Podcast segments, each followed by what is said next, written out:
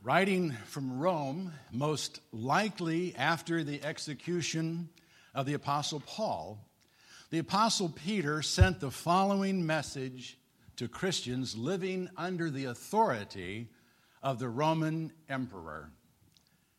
Submit yourselves for the Lord's sake to every human institution, whether to a king as the one in authority or to governors as sent by him for the punishment of evildoers and the praise of those who do right. But shortly after the day of Pentecost, when the temple authorities commanded the apostles not to speak or teach in the name of Jesus, Peter had said, Whether it is right in the sight of God to give heed to you rather than to God, you be the judge. And then, after being imprisoned for filling Jerusalem with their teaching, he declared, We must obey God rather than man. Knowing who it is that we are obeying, however, is often difficult, especially in light of what Paul told us in Romans 13 1. Let every person be in subjection to the governing authorities. For there is no authority except from God, and those which exist are established by God. Living in obedience to God and under the authority of human institutions he has established is not an easy path to walk. Discerning the right way to go is hard, especially when signs along the roadway seem to be contradictory.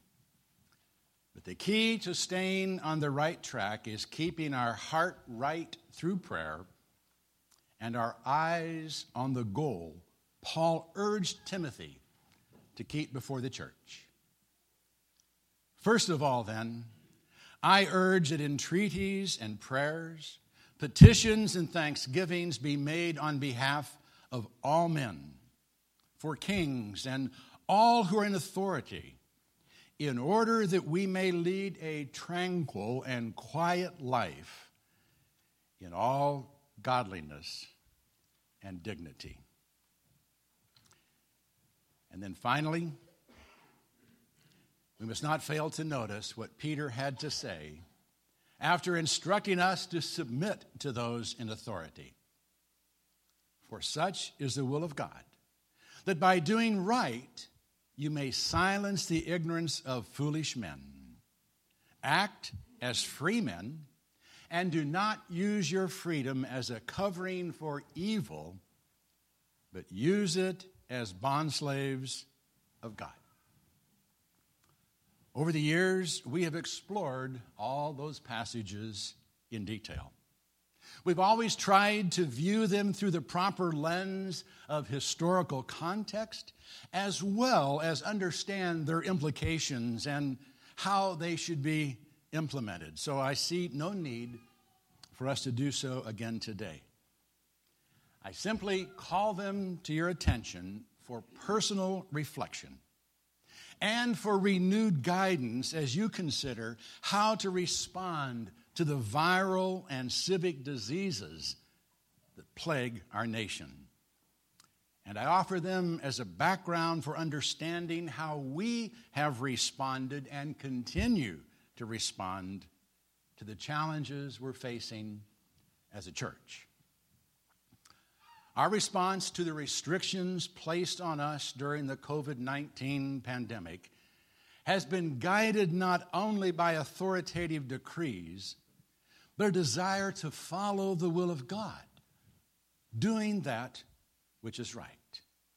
And submitting to authority is not a foreign concept to us, for we have all surrendered to the authority of Christ in our lives that we are just now beginning to gather together in worship after being physically apart for three months gives testimony to the fact that we respect the place religious, political, and scientific institutions are to have in our life. But we must never become so subservient to those in authority over us that we forget that Christ is the ultimate authority in our life.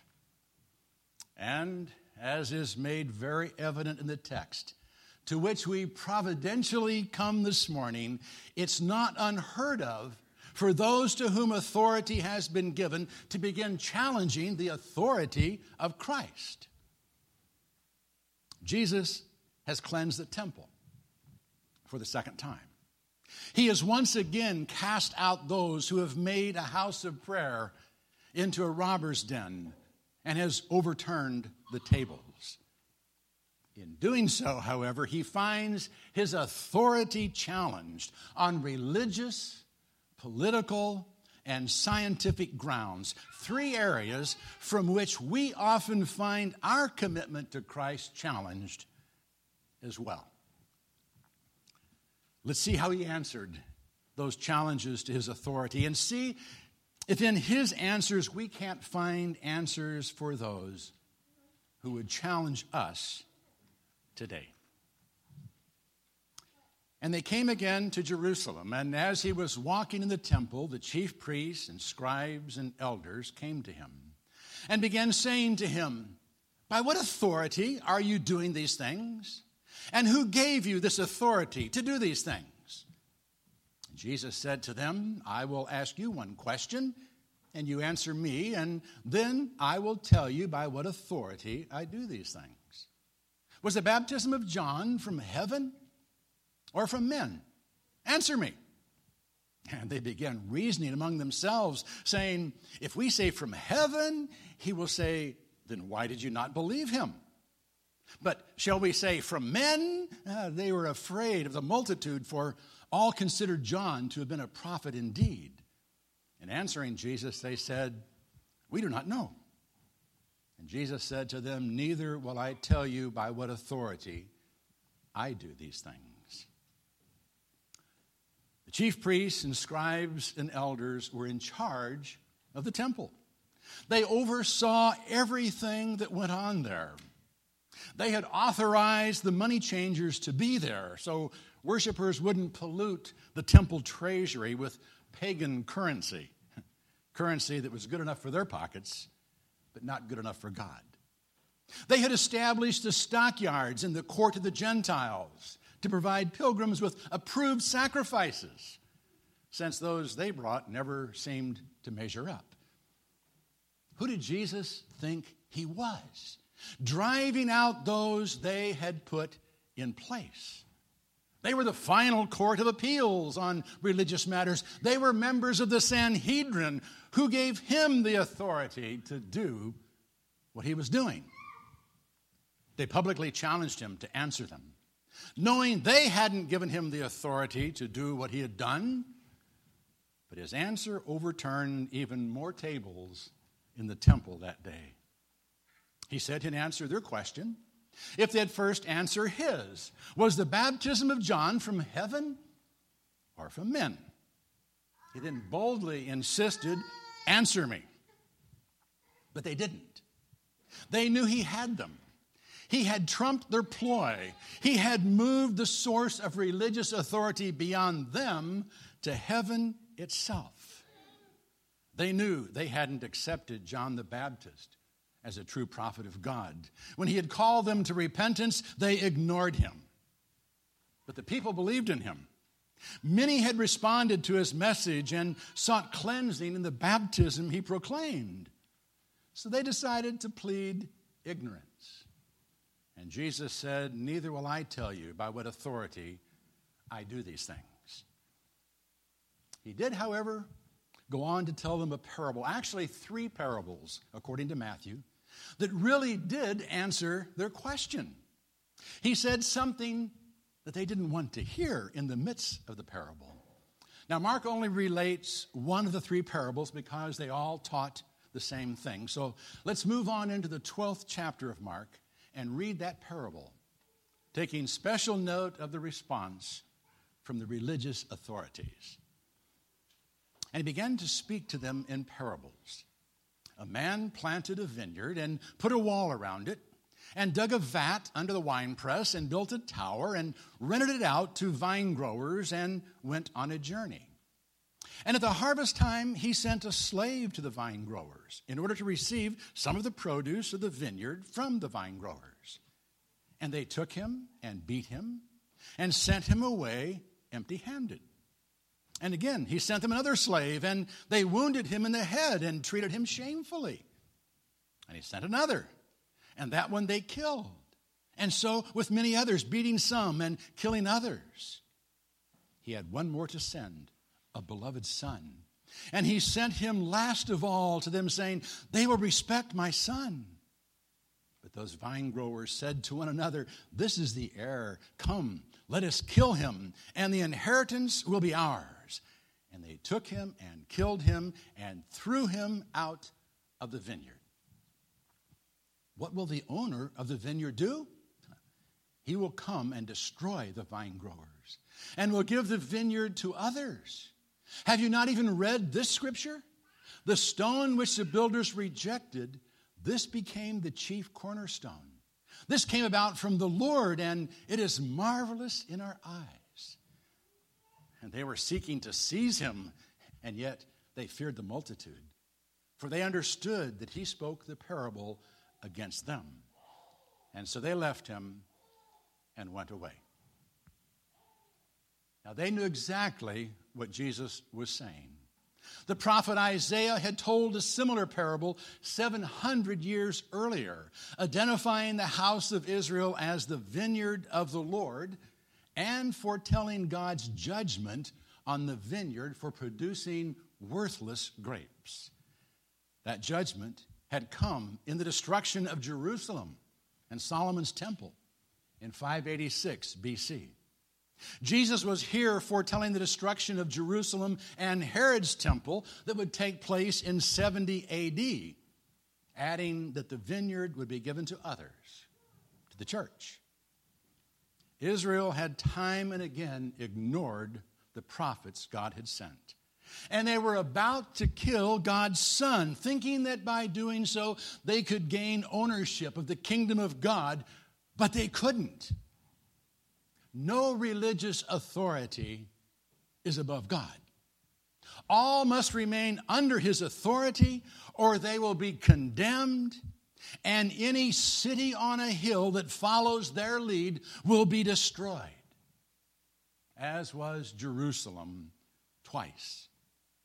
That's why we cannot allow any religious body to usurp God's place in our life no pope, council, denomination, fellowship, eldership, or preacher should be allowed to override our absolute commitment to the lordship of Christ. We should be open to godly teaching and godly men, but no one can take the place of Christ and his authority in our life. Don't let the religious confusion that exists in the world today deter- or undermine your confidence in God and His Word.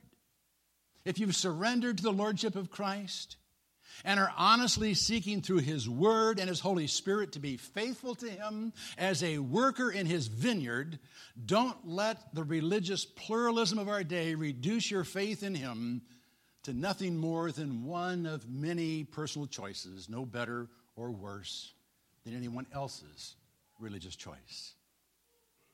And don't let the religious spokespersons that have set themselves up as arbiters of the proper Christian response to the ongoing struggles in the world shame you into following their lead. Jesus answered the religious challenge to his authority by pointing to heaven and to the authority of his word and so must we. The religious leaders quoted the Bible. They even recited sections of Psalm 118 as a regular part of the Passover liturgy, but they ignored verses they didn't like, especially the verse Jesus quoted to them about the builders rejecting the stone that would become the chief cornerstone. That stone, of course, was him. He had met the religious challenge. But that wasn't the end of it. The religious authorities simply changed tactics and raised a political challenge. Let's read on. And they sent some of the Pharisees and Herodians to him in order to trap him in a statement. And they came and said to him, Teacher, we know that you are truthful and defer to no one. For you are not partial to any, but teach the way of God in truth. Is it lawful to pay a poll tax to Caesar or not? Shall we pay or shall we not pay? But he, knowing their hypocrisy, said to them, Why are you testing me? Bring me a denarius to look at. And they brought one. And he said to them, Whose likeness and inscription is this? And they said to him, Caesar's. And Jesus said to them, Render to Caesar the things that are Caesar's, and to God the things that are God's. And they were amazed at him. When the Pharisees and the Herodians came together to confront Jesus, they were an odd couple indeed. The Pharisees hated Rome and secretly sought freedom from Rome's domination. The Herodians didn't particularly like Rome, but they supported Rome's puppet kings over the land of Israel, the, the family of Herods. Opposite extremes of the political spectrum were coming together to challenge a common threat in the person of Jesus and to entrap him. They thought they could do it with a question about taxes, because then as now, taxes were divisive. The Pharisees opposed government taxes on religious grounds, not only because they didn't want to pay them, but because they were used to support Roman temples and degenerate Roman lifestyles. The rallying cry of Jewish patriots was no tribute to the Romans. Herodians, on the other hand, didn't want to make waves. They didn't like the taxes any more than anyone else, but they were in bed with the powers that be and gained political influence by supporting Rome. But together, they came to Jesus, and they sounded like smooth talking politicians. Teacher, we know that you're truthful and defer to no one, for you're not partial to any, but teach the way of God in truth. Is it lawful to pay a poll tax to Caesar or not? They insisted on an answer. Then and there, in front of the cameras. At least they would have if those witnessing the scene had had iPhones. Shall we pay or shall we not pay? They thought they had Jesus cornered. To say yes would turn the people against him. To say no would make him guilty of insurrection. But what he did left them standing there with their mouths open. He asked for a denarius, the coin used for the poll tax, and asked, Whose likeness and inscription is this? They said the only thing they could say Caesar's. And he said, Render to Caesar the things that are Caesar's, and to God the things that are God's. Who could disagree with that? Do notice, however, that he didn't define what belonged to Caesar and what belonged to God.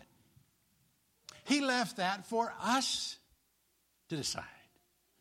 He simply affirmed the fact that we do have political obligations, that we do owe a debt to society for the protection and conveniences government provides, but that our political obligations don't make null and void our obligations to God or our freedom to determine which is which.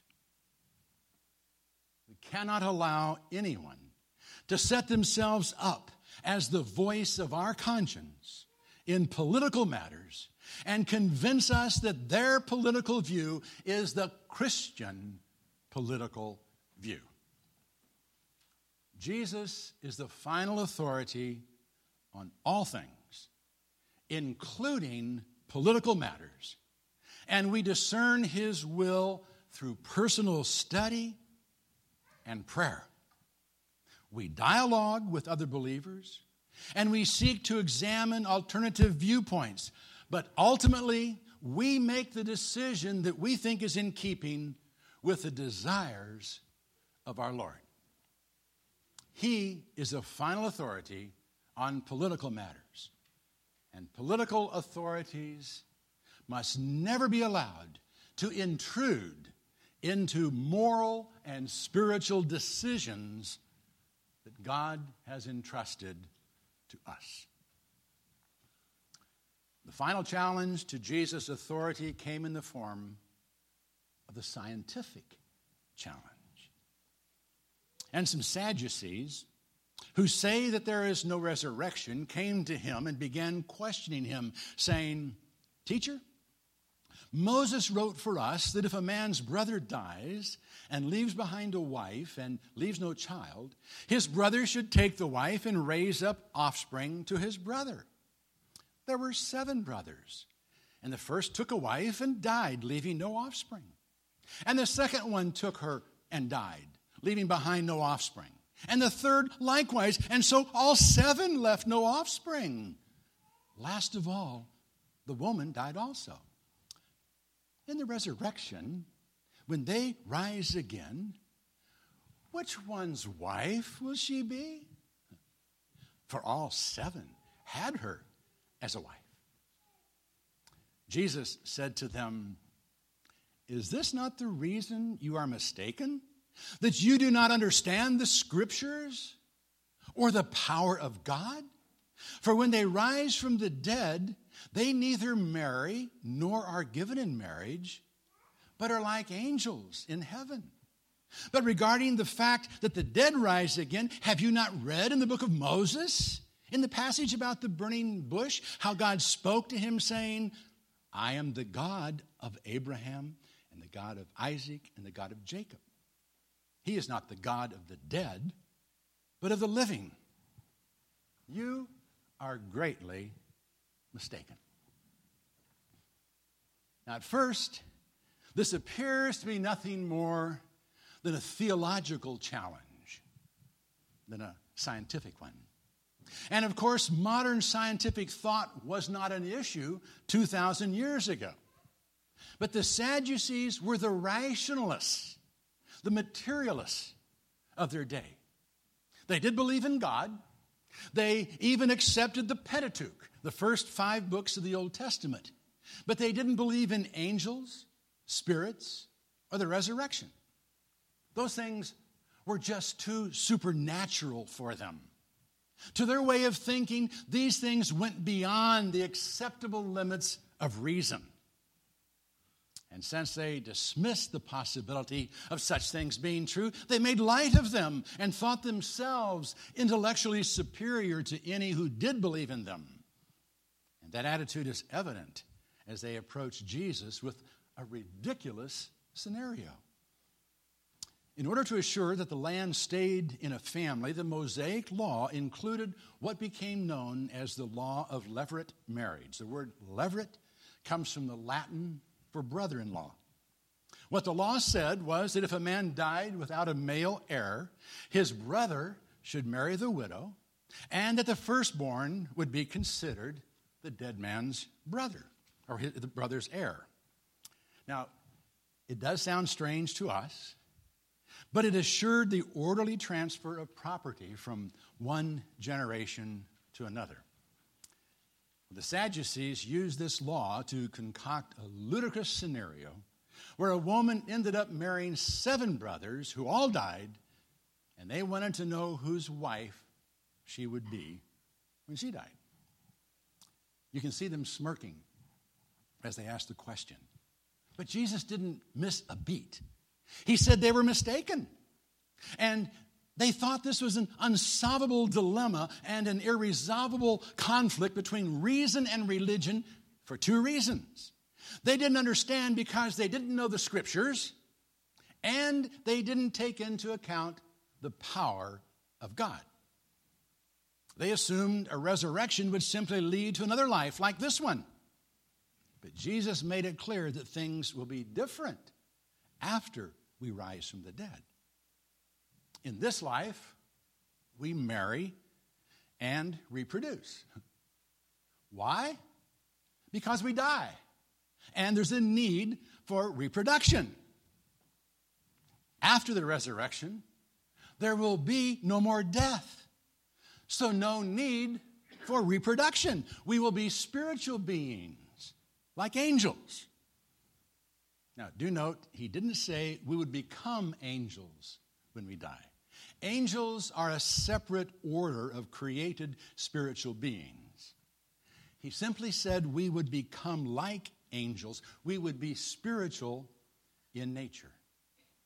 And when he said we won't be given in marriage, he wasn't saying the love we share with a mate on earth will end in heaven, nor that we will cease being male and female. We won't become asexual beings without loving relationships in heaven. What we find in marriage here is just a taste of the joy and intimacy and ecstasy we will experience in heaven. We won't lose anything that's wonderful after the resurrection. We'll just gain more. Now, no, we won't be given 70 virgins like the Quran promises to martyrs, but it will be wonderful. Don't worry about the details. God will take care of it. Furthermore, the Sadducees' insistence that the Pentateuch said nothing about the resurrection was based on their shallow reading of the Pentateuch. When God spoke to Moses, he introduced himself as the God of Abraham, Isaac, and Jacob.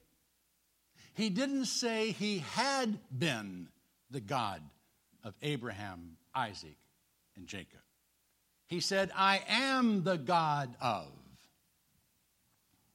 As Jesus pointed out, God is not the God of the dead, the God of corpses. He is the God of the living. Abraham, Isaac, and Jacob were alive, resurrected, and in God's presence when he spoke to Moses.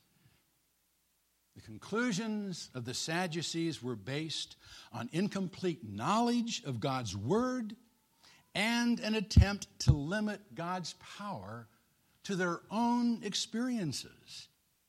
And that is the source of scientific challenges to revealed truth today. Conflicts between science and the Bible come from incomplete knowledge of either one or the other or both. There is no conflict between the truth God has revealed in His Word and in his world. It's only our limited understanding of them that sometimes gives the impression that conflicts exist. And it's a refusal to acknowledge that God is more powerful than the laws of nature He established, and that He is not limited by personal observations and experiences that leads to scientific challenges to Christ's authority today. Bottom line there is no religious, political, or scientific authority that supersedes the authority of Christ. We must respect them and acknowledge their God given roles but we cannot allow any of them to challenge the authority of Christ in our life.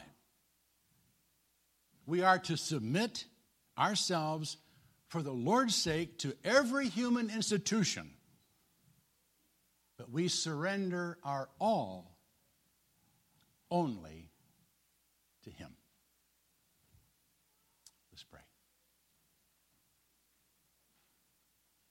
Father, we find ourselves challenged on many fronts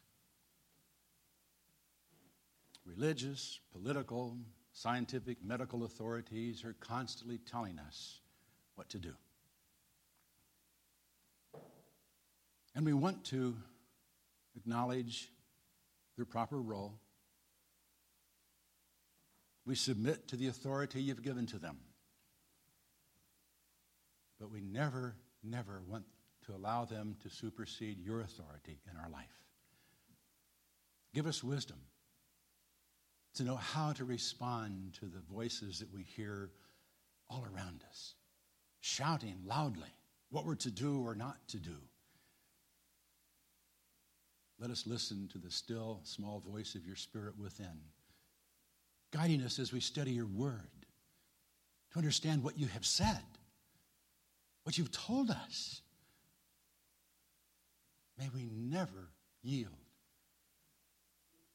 our authority to others beyond the authority of Christ. I thank you for guiding us. I pray you'll continue to do so. Help us collectively and individually to be faithful to you and to the authority of Christ in our life. I'm grateful for these saints who've gathered. I pray you'll bless us as we prayerfully give thought to how we respond to those around us in a world that is so messed up. Find us faithful, Lord, above all else. That's my prayer. In Jesus' name.